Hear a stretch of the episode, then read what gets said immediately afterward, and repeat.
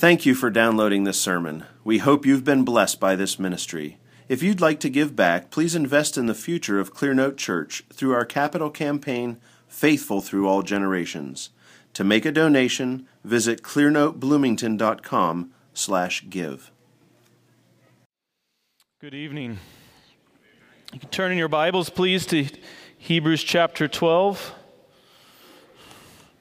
This evening, through Scripture and through song, we have traced the events that led up to the arrest and the trial of our Lord. Now, typically on a Maundy Thursday, uh, we focus in on our preaching on the words of Jesus at the Last Supper. Uh, New commandment I give to you, that you love one another even as I have loved you.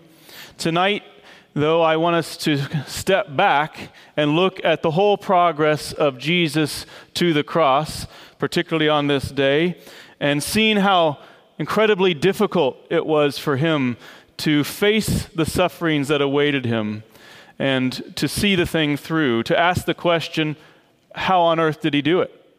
By what means, what thought, what motivation did he have in him that caused him to actually go to the cross and to suffer and to die? How did he endure?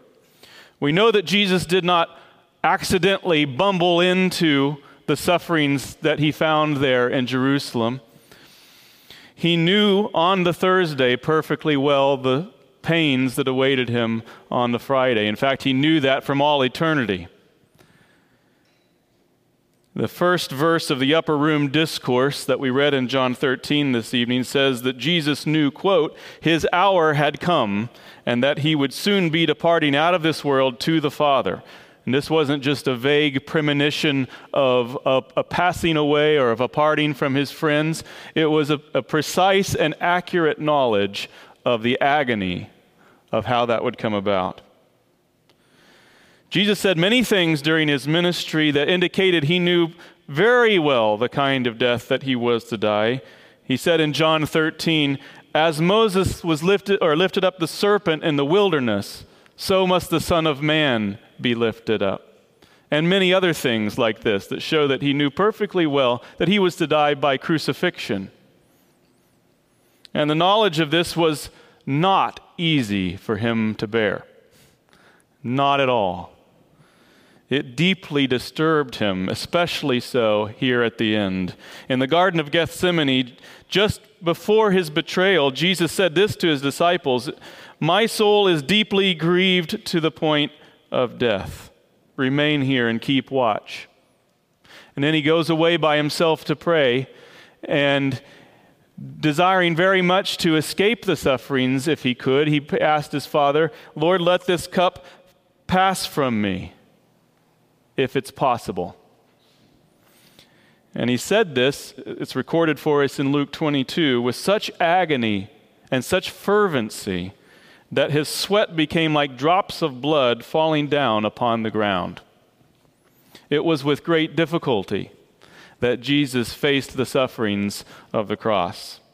But even though he knew the sufferings that awaited him, and though he desired very much, if possible, to escape them, nevertheless, and hallelujah, he went on to pray, nevertheless, not what I want, but what you want. Not my will, but yours be done. Now, those are unbelievably heroic, incredible words. And they're not just words, but he went on to show his perfect submission to his Father by going all the way, seeing it through, becoming obedient to the point of death, even death on a cross. Now, I think it's helpful to us to ask the question, how did he do that? How did he make that turn in his prayer? How did he submit him, his will to his Father, knowing what that would mean for him? If we answer that it's because Jesus is God, there would be truth in that, but it would be an insufficient truth, one that doesn't hold out much hope for you and me. We're called, after all, to follow in his train, to take up our cross daily and suffer in his, or follow him in following him, and to be conformed to the likeness of his death, and we're not God. So if our answer to how Jesus underwent the suffering of the cross is that he's God and he can do that because he's God, well, what's in that for us? Jesus was fully God, but he was also fully man. And as such, the incarnate Son of God undertook very difficult work. He suffered immensely in his calling as our Redeemer. As the prophet Isaiah foretold that he would, he said he would be despised and forsaken of men, a man of sorrows and acquainted with grief, like one from whom men hide their faces. Surely he himself bore our griefs, and our sorrows he carried. He was pierced through for our transgressions and crushed for our iniquities. Jesus' life was no cakewalk, no walk in the park. It was incredibly painful for him to undergo these sufferings, to face them with a perfect knowledge of what lay ahead. It was hard. How was he able to see it through? Well, Hebrews chapter twelve, verses one to three, explain for us how he was able to endure the cross, and it does so reminding us that we are called to suffer with him and like him, holding out hope for us and encouragement to us as we give ourselves in faith to that calling. Let's read it together. Hebrews chapter twelve, verses one through three.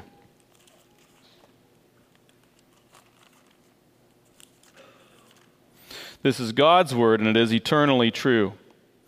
Therefore, since we have so great a cloud of witnesses surrounding us, let us also lay aside every encumbrance and the sin which so easily entangles us, and let us run with endurance the race that is set before us, fixing our eyes on Jesus, the author and perfecter of faith, who for the joy set before him endured the cross, despising the shame, and has sat down at the right hand of the throne of God. For consider him who has endured such hostility by sinners against himself, so that you will not grow weary and lose heart. This is the word of the Lord. Well, the passage begins by invoking, calling to mind this the example of all these Old Testament saints and martyrs that's talked about at length in the previous chapter. These were men and women of faith who, it says in the last part of Hebrews eleven, experienced mockings and scourgings, yes, also chains and imprisonment. They were stoned, they were sawn in two, they were tempted, they were put to death with the sword, they went about in sheepskins and goatskins, being destitute, afflicted, ill-treated, men of whom the world was not worthy, wandering in deserts and mountains and caves and holes in the ground. And all these, having gained approval through their faith, did not receive what was promised, because God had provided something better for us, so that apart from us, they would not be made perfect. That's how Hebrews eleven ends, through uh, calling as witnesses, calling to the front of our minds all of the, the righteous example of these brave martyrs and saints. And And it does this in order to exhort us to something. There's an imperative in the verses that follow in Hebrews twelve, one to three, and that imperative is this, that we run with endurance the race that is set before us. That's what all of Hebrews eleven is driving at, that you and I would learn how to and would be inspired to run with endurance the race set before us. Well, let's consider that for a moment. The idea of a contest or a race is an often used scriptural metaphor for the Christian life. The word in Greek is agon, which means to, to, it means struggle or contest. It's a word taken from the Greek Olympic Games. From the gladi- it's a gladiatorial word. It it means to contend. The Apostle Paul uses this word often in his writings. He says to Timothy, in his first letter to Timothy, fight the good fight of faith. That same word for fight is agon. And later, reflecting on his ministry, he says, I have fought the good fight. I have finished the course, and in the future there is laid up for me the crown of righteousness. And Jesus, using the verb form of agon, describes the whole contest of heaven this way. He says, strive to enter through the narrow door. It's the same word, or same, it's a cognate of that word, agon. Strive to enter through the narrow door. For many, I tell you, will seek to enter and will not be able. Now, what do we learn from this?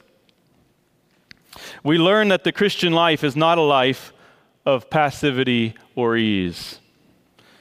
It's a life of struggle requiring all the self-discipline, all the desire, all the drive, all the strain of the most serious athlete.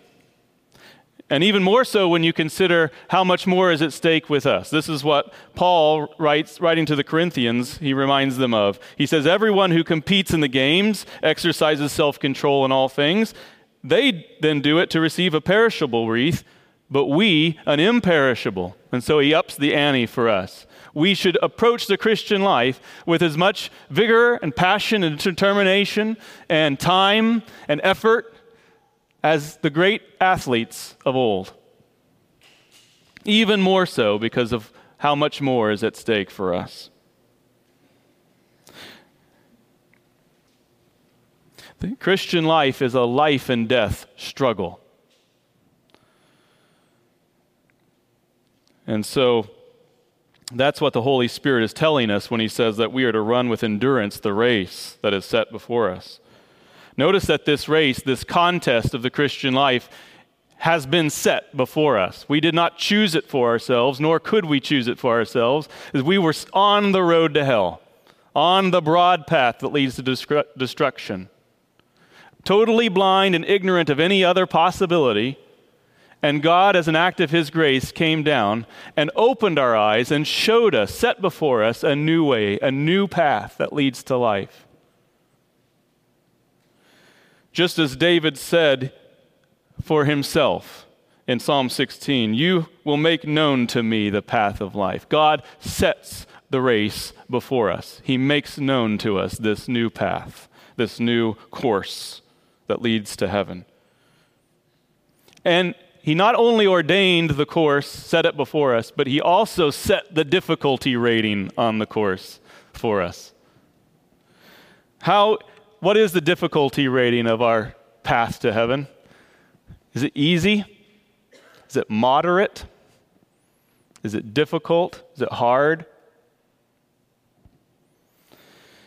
In Acts fourteen, we read that Paul and Barnabas strengthened the souls of the disciples in Lystra, encouraging them to continue in the faith with these words, "Through many tribulations we must enter the kingdom of God."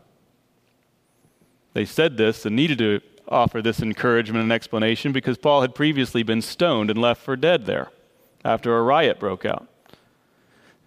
But his encouragement, his strength to them was, through many tribulations we will enter the kingdom of God. The way to heaven is fraught with difficulty. There are many dangers, toils, and snares through which we have to go, and we must meet these in the right way. If we want to endure to the end. What is the right way to meet the dangers, the challenges of the path of life? What's the right way to run? Well, Hebrews twelve tells us that we must run unhindered if we hope to endure. We must run unhindered. There are two common types of hindrances that the writer mentions for us, and he tells us that we need to lay them aside and get them out of our way. First of all, every encumbrance, and second of all, the sin which entangles so easily. We're to lay aside every encumbrance, he says. Swimmers, when they before they get into the pool for their race, shave all the hair off their bodies so to remove all every little last bit of drag, anything that would slow them down, they get rid of it, including all the little hairs on their body. Runners put on the least restrictive possible clothing so that their bodies are free to move at maximum as needed. I wouldn't know much about running myself.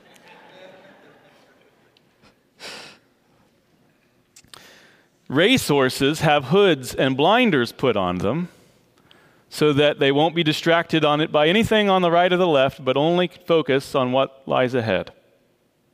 And we are to approach the Christian life in this same way. We're to lay aside every encumbrance in order to run with endurance. So what are the things that encumber us as Christians in our running?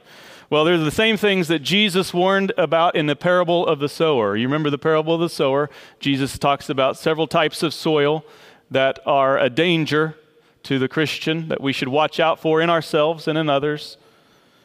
And one of those types was a type that the seed falls on it and immediately things spring up and choke it out and it's not able to grow. Well, just as, what does he say those things are? He goes on to tell his disciples that they're the, the worry of the world, the cares of the world, and the deceitfulness of wealth. These are things that, just like they choke out and hinder our growth as plants in God's garden, they will weigh us down, bog us down, and hinder us in our running of God's race.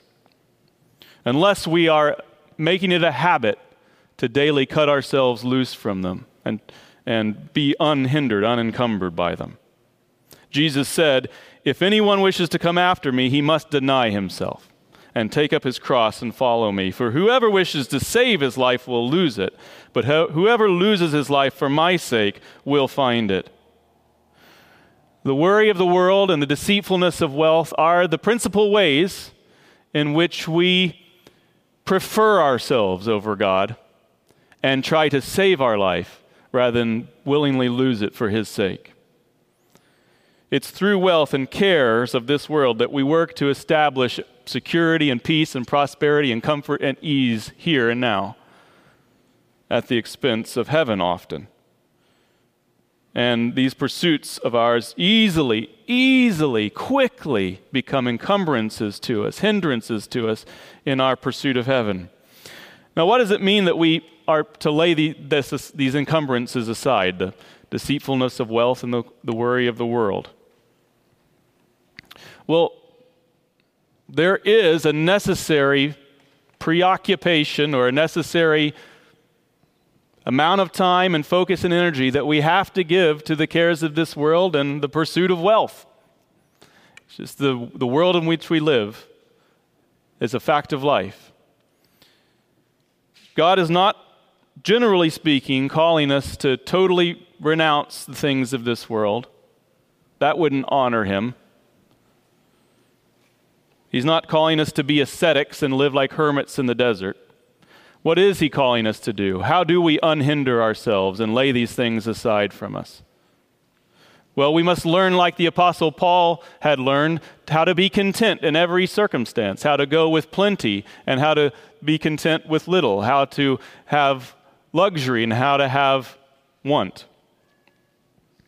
He says that this is a secret, and he's learned this secret by not putting his trust in these things, by following his own advice, I think it's to the Corinthians, where he says that we should learn how to use the things of this world as those who don't use them.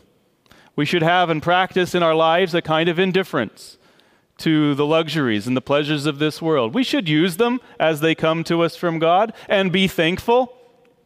They are gifts from God, but they're temporary, they're fleeting. And quickly, quickly they become hindrances and snares to us. We're to lay these things aside by learning to be healthily indifferent. Well, we're also told that we need to lay aside the sin that so easily entangles us. It's in the nature of sin to entangle. It's, Paul calls it the bondage of sin in Romans. Sin's like this creeping vine that grows up constantly and has to be constantly fought down and beat back. This is what the Bible, this beating back and fighting back against the entangling sin, is what the Bible calls mortification of sin. Putting sin to death. And this fight is a life and death struggle, as Paul tells us in Romans eight. He says, for if you are living according to the flesh, you must die. But if by the Spirit you are putting to death the deeds of the body, you will live. It's a life and death struggle. John Owen has famously put it this way, be killing sin or it will be killing you. Those are your options. You either be fighting back the entangling vines of, of sin in your life or it will strangle you to death, trip you up, be a snare to you. In Hebrews twelve, we're told to lay sin aside. so that we can run with endurance.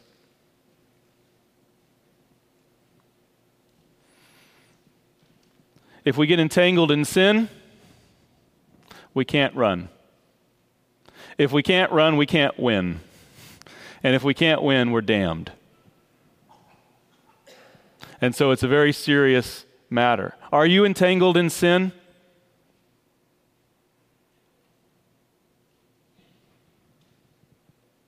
Lay it aside is the command.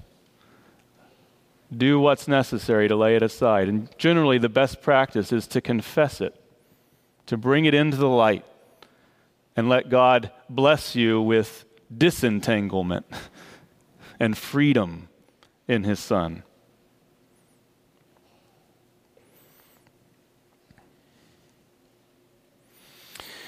Well, these two things, the cares of the world and the deceitfulness of riches on the one hand, and unmortified sin on the other hand, is what will hinder our progress to heaven. And so it all must be put away, laid aside. But it's not enough simply, I think, to lay aside these things so as to be free as to run as hard as we can.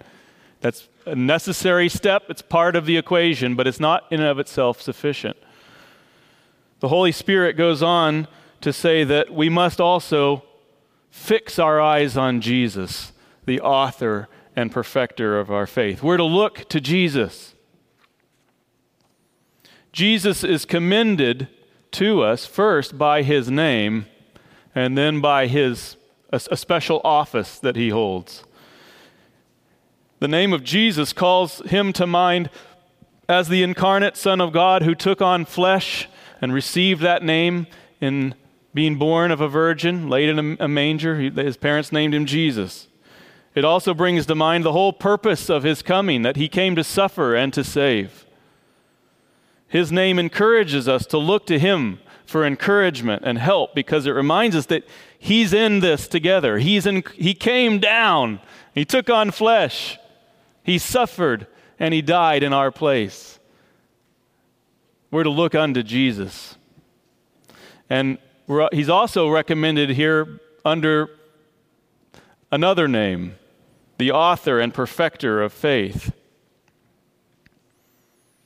He's, he is the originator of faith. We have it as a gift from Him. He purchased faith for us at the price of His own blood. He increases that faith in us daily as we seek Him, and we grow in it by His power, and He brings it to completion in the end, just as he, Paul wrote to the Philippians, "I am confident of this very thing, that He who began a good work in you will perfect it until the day of Christ Jesus." Our faith, from first to last, is in Jesus Christ. He's the author and the perfecter of it. Other translations have this as uh, Jesus is the pioneer of our faith, as if He was the one that went ahead and blazed the trail and took on Himself the lion's share of the work and made it possible for us to follow after Him because He had blazed that trail. And that's fine as long as we remember that He didn't just set us an example, but He actually is in us by His Spirit, working and willing to do by His good pleasure. He is the author, the perfecter, the pioneer of our faith. Now, this is who we are to fix our eyes on. This is the goal. We're to look to Jesus and find in Him strength and power to sustain us to endurance.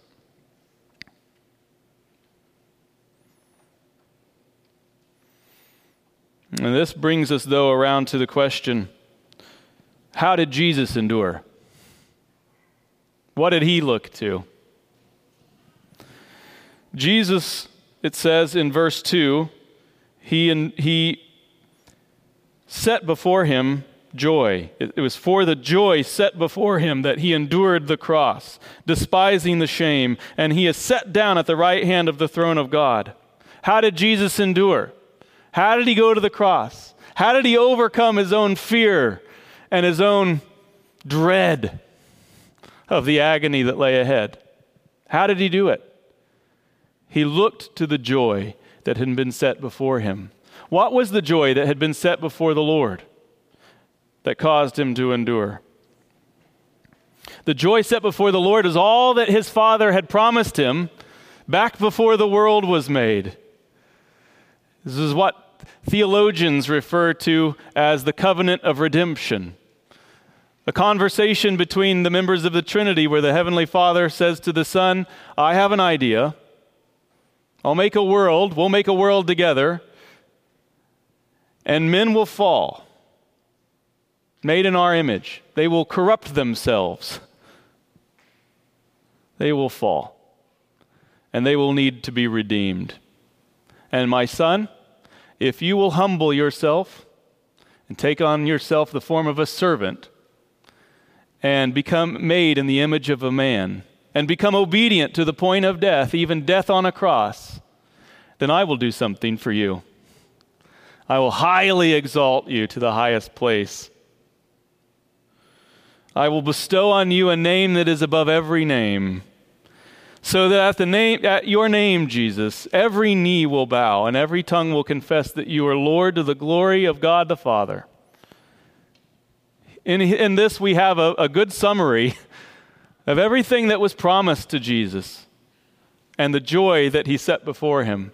All kinds of things could be drawn out of this, these verses that were joys that he could hold out before himself, that he delighted in, that he could hope in, he could count on, that were promises of God that he could set before his eyes as he faced the most difficult trials of his life. The salvation of fallen men was a joy to the Lord. He doesn't delight in the death of a sinner, but rather that they be converted and live. The ability to participate in the Father's work of bringing many sons to glory is a joy that our Lord held out before himself.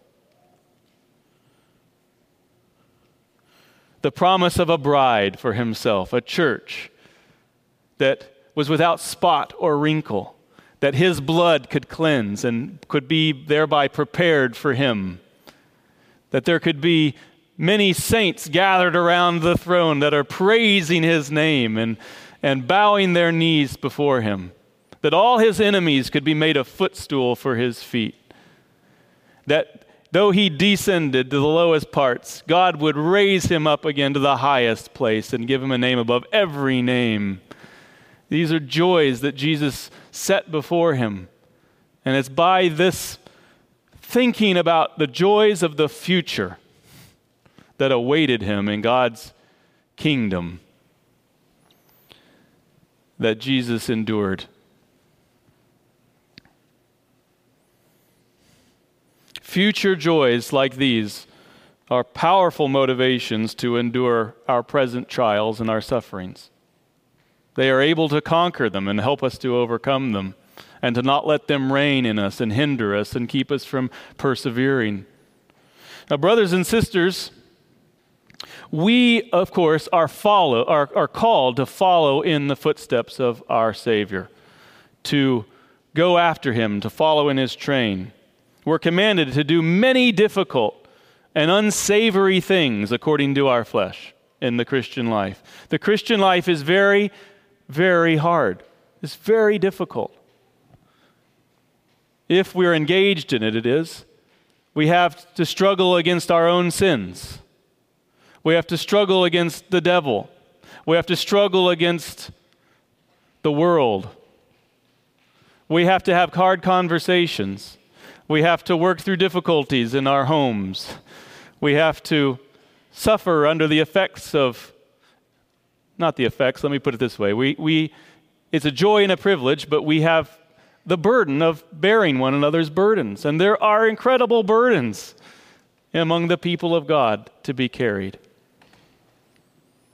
And on and on, the Christian life is full of difficulties and sufferings and pains. You have to give up much. You have to be ready to forsake houses and lands and mother and father and brother and sister for the Lord's sake. And many times it comes down to just that. We have to be willing to be persecuted and hated, despised. There are many things in the Christian life that are difficult and according to our flesh, unsavory. And it is only the hope of everlasting joy by which we can keep pressing on. Now, I think we all know this. It's all true, and we're all able to say, yes, that's true, I agree. But I don't think we're very good as a church. I know I'm not very good as a as your pastor at laying hold of the joys that God has promised and letting those be our motiva- my motivation. Your, I don't see that often around me being our motivation as a church.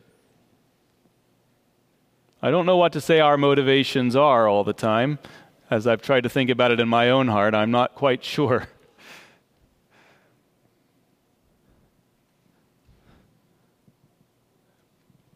And I'm not talking about feeling joyful all the time. That's not the standard. The standard is setting promise, the promises of joy before us so that we will endure them, that, w- that endure the trials. Do you have a habit of when the struggles come into your life on a daily basis against your sin, the sin of others, the work of the church, the work of raising... raising up a godly seed. There's all kinds of trials right there. When those challenges, those discouragements come into your life, do you as a habit set the joys that await you before your eyes? Do you turn to the promises of God's word? Is that your reflex? Is that where you go? It is not where I go very often. And for shame. And much to, I think, well, I don't know how to say it.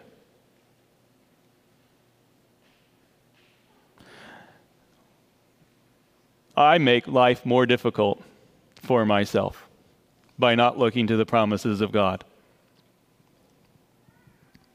I think many of us make life more difficult than it has to be because we do not look to the joys and contemplate them, think about them, grab hold of them by faith. This is the work daily of running the race with endurance, that we place before our eyes the joys that await us. What are the joys that are, that are promised us? Well, the same joys of our Lord to begin with. In the the long passages in John where Jesus is praying with and talking to his disciples for really for the last time and at length, he talks about joy a lot. Six times in those several chapters, he brings up joy. Let me just read them to you. They're really something. In chapter fifteen of John, Jesus says, "These things I have spoken to you so that my joy may be in you and that your joy may be made full." Jesus had those joys set before him that God had promised him, and he wanted to impart those same joys, his joy, to his disciples who were to follow in his train. That's what caused him to persevere. The joy of saving you, the joy of being exalted to the highest place, of being seated in the heavenly places. He could undergo many difficult trials, infinitely more difficult than you face, because of that joy, and he and he offers to you, and to as he offered to his disciples, the very same joys in himself. Chapter sixteen, verse twenty, he says, "Truly, truly, I say to you that you will weep and lament, but the world will rejoice, and you will grieve, but your joy will your your grief will be turned into joy." John sixteen, the next verse, he says, "Whenever a woman is in labor, she has pain because her hour has come. But when she gives birth to the child, she no longer remembers the anguish because of the joy that a child has been born into the world." I hear him talking to himself, even as he talks to his disciples. John, in the next verse, he says, "Therefore, you too have grief now, but I will see you again, and your heart will rejoice, and no one will take your joy away from you." sixteen twenty-four, "Until now you have asked for nothing in my name. Ask, and you will receive, so that your joy may be made full. John seventeen thirteen, but now I come to you, and these things I speak in the world, so that they may have my joy made full in themselves. The same joys that caused our Lord to endure the sufferings of the cross are what he offers to you and me, and would have us have made full in ourselves. You know, I've been reading the history of the First World War a little bit, and one of the things that's apparent to me is that morale is a very important attribute in a, in an army. There are battles that were lost by superior forces because of poor morale.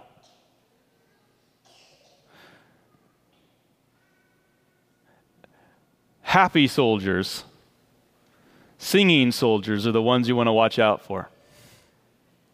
The ones who go to battle joyfully and lustily, who relish it, are the ones that are the most dangerous. And so it is with us. If we're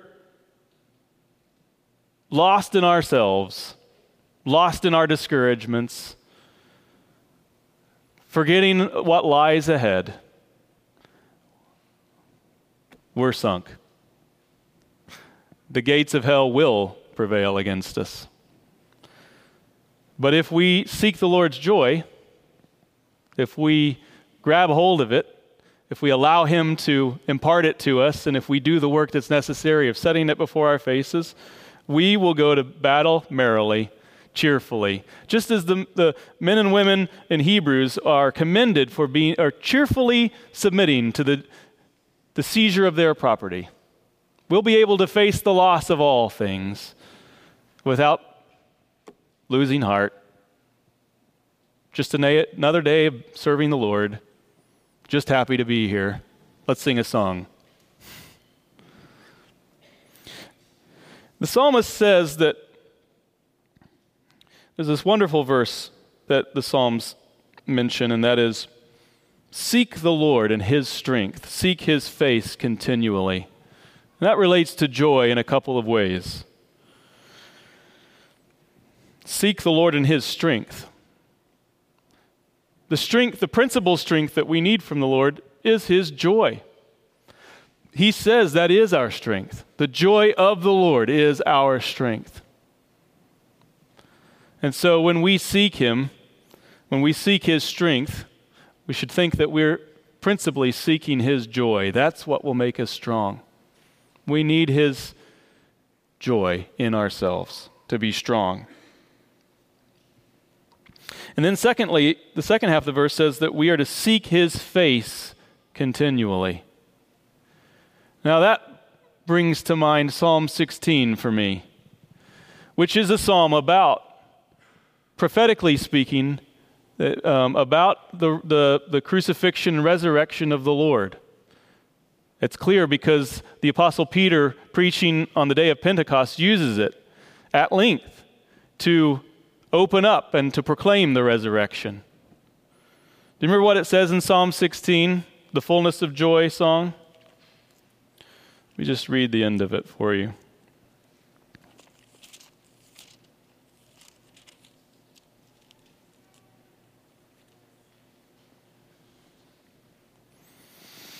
I've set the Lord continually before me.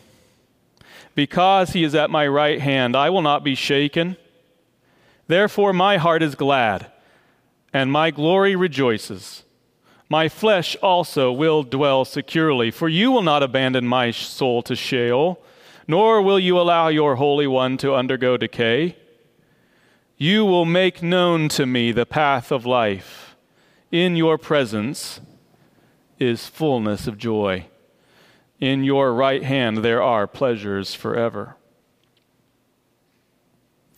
We seek the Lord in his strength, we seek his joy. We seek his face continually, and we find joy inexpressible there, fullness of joy. And we will be able to overcome. We'll be able to face the temporary, momentary light afflictions of our life which we, in our selfishness, in our, in our forgetfulness, make much of. And God reorients us with his word and says, they're momentary and light. Think of the pleasures and the joys that await you. Amen. Let's pray.